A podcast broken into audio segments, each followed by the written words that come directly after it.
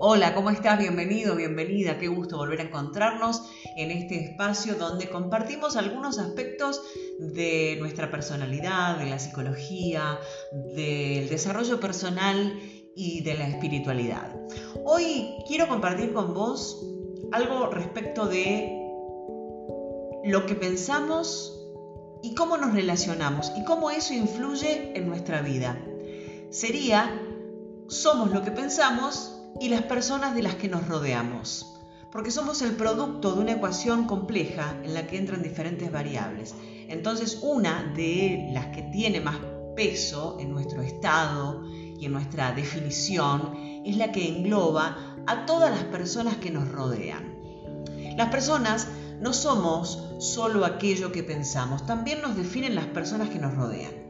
Ningún entorno es neutro y pocas situaciones son tan ajenas a la influencia que los demás pueden tener sobre nosotros en base a lo que nos digan, lo que hagan o incluso lo que dejen de hacer.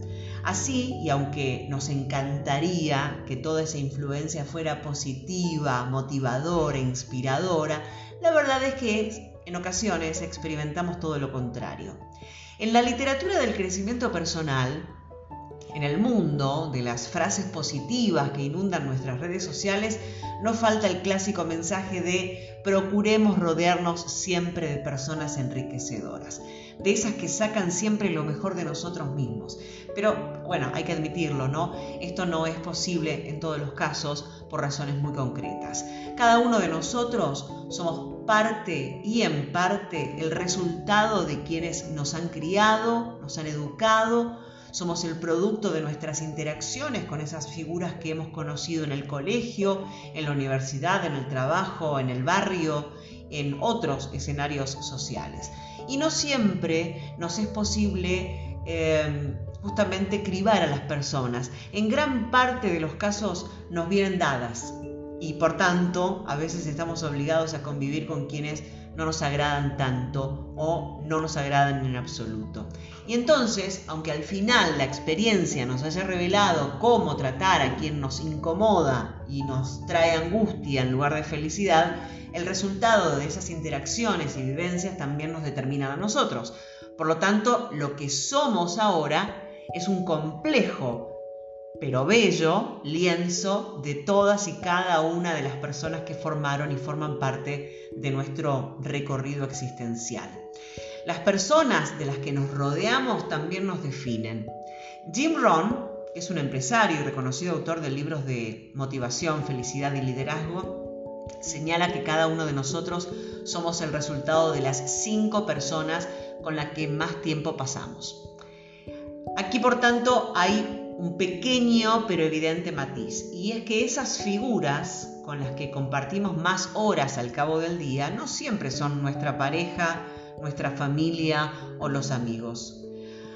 A veces, y debido a nuestras jornadas laborales, pasamos más tiempo fuera de casa. Y eso hace, por ejemplo, que la influencia de los compañeros de trabajo, los jefes u otras figuras de la organización definan en buena parte nuestro estado de ánimo. Aún más, existe otro detalle que a veces pasamos por alto y que también tiene un gran impacto en nuestro bienestar. Dividir nuestro tiempo en múltiples escenarios sociales no siempre revierte en nuestro bienestar. En ocasiones, nuestros días son una compleja sucesión de movimientos donde hay que pasar por casa, por el trabajo, por el gimnasio, cursos, hacer las compras, visitas familiares, tiempos compartidos con personas con las que congeniamos y con las que no congeniamos.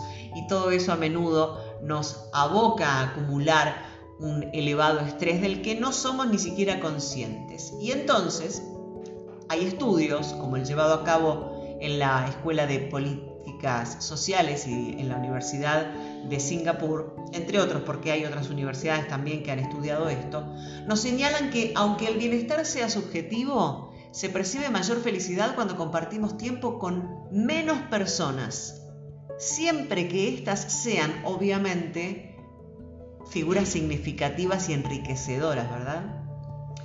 Las personas de las que nos rodean nos condicionan, y esto es una evidencia.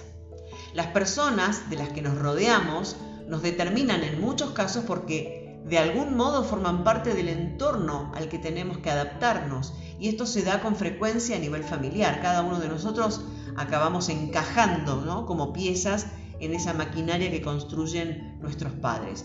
Nos definen los mandatos, los consejos dados y los no dados, las palabras dichas y las no dichas, es decir, los silencios, lo que vemos y también las expectativas que sitúan sobre nosotros. Por otro lado, esto también puede darse a nivel de pareja y ahí donde al cabo del tiempo terminamos interiorizando casi sin darnos cuenta muchas características de la otra persona y a la inversa. Si tenés el control, elegí bien a quienes querés en tu vida. Decía Séneca que la vida es una obra teatral y que por ello no importa cuánto haya durado, sino lo bien que haya sido representada. A este sabio mensaje se le añade otro más, y es que en esa representación no siempre estamos solos. Hay más actores en el escenario de la vida y de nosotros depende que en esa función actuemos como protagonistas o como meros personajes de reparto. Las personas de las que nos rodeamos nos determinan, lo sabemos. Uno no siempre puede elegir a la familia, pero puede decidir llegado el momento con quién mantener el contacto y con quién no. Tampoco podemos desactivar, como si fuera un videojuego, eh, a esos incómodos compañeros de trabajo, de clase, vecinos, conocidos, que a menudo no nos son tan gratos. A pesar de no poder evitar esas presencias, podemos, eso sí, aprender a manejarlas, estableciendo límites, abriendo paraguas y protecciones emocionales y evitando que sus comportamientos tengan poder sobre nosotros. Y por otro lado, y aquí llega lo más importante, cada uno de nosotros tenemos un margen de libertad para decidir quién entra y quién sale de nuestra vida y sobre todo quién permanece. Rodearse de buenas personas no es un arte, es una necesidad. Tener a nuestro lado a figuras que nos inspiren, que nos permitan sacar lo mejor de nosotros no es un regalo, es un privilegio. Así que tengámoslo en cuenta cada día. Espero que esto te ayude a reflexionar. Yo encantada de compartir con vos en este espacio. Nos encontramos pronto. Que tengas un día bonito. En los próximos días, un nuevo podcast.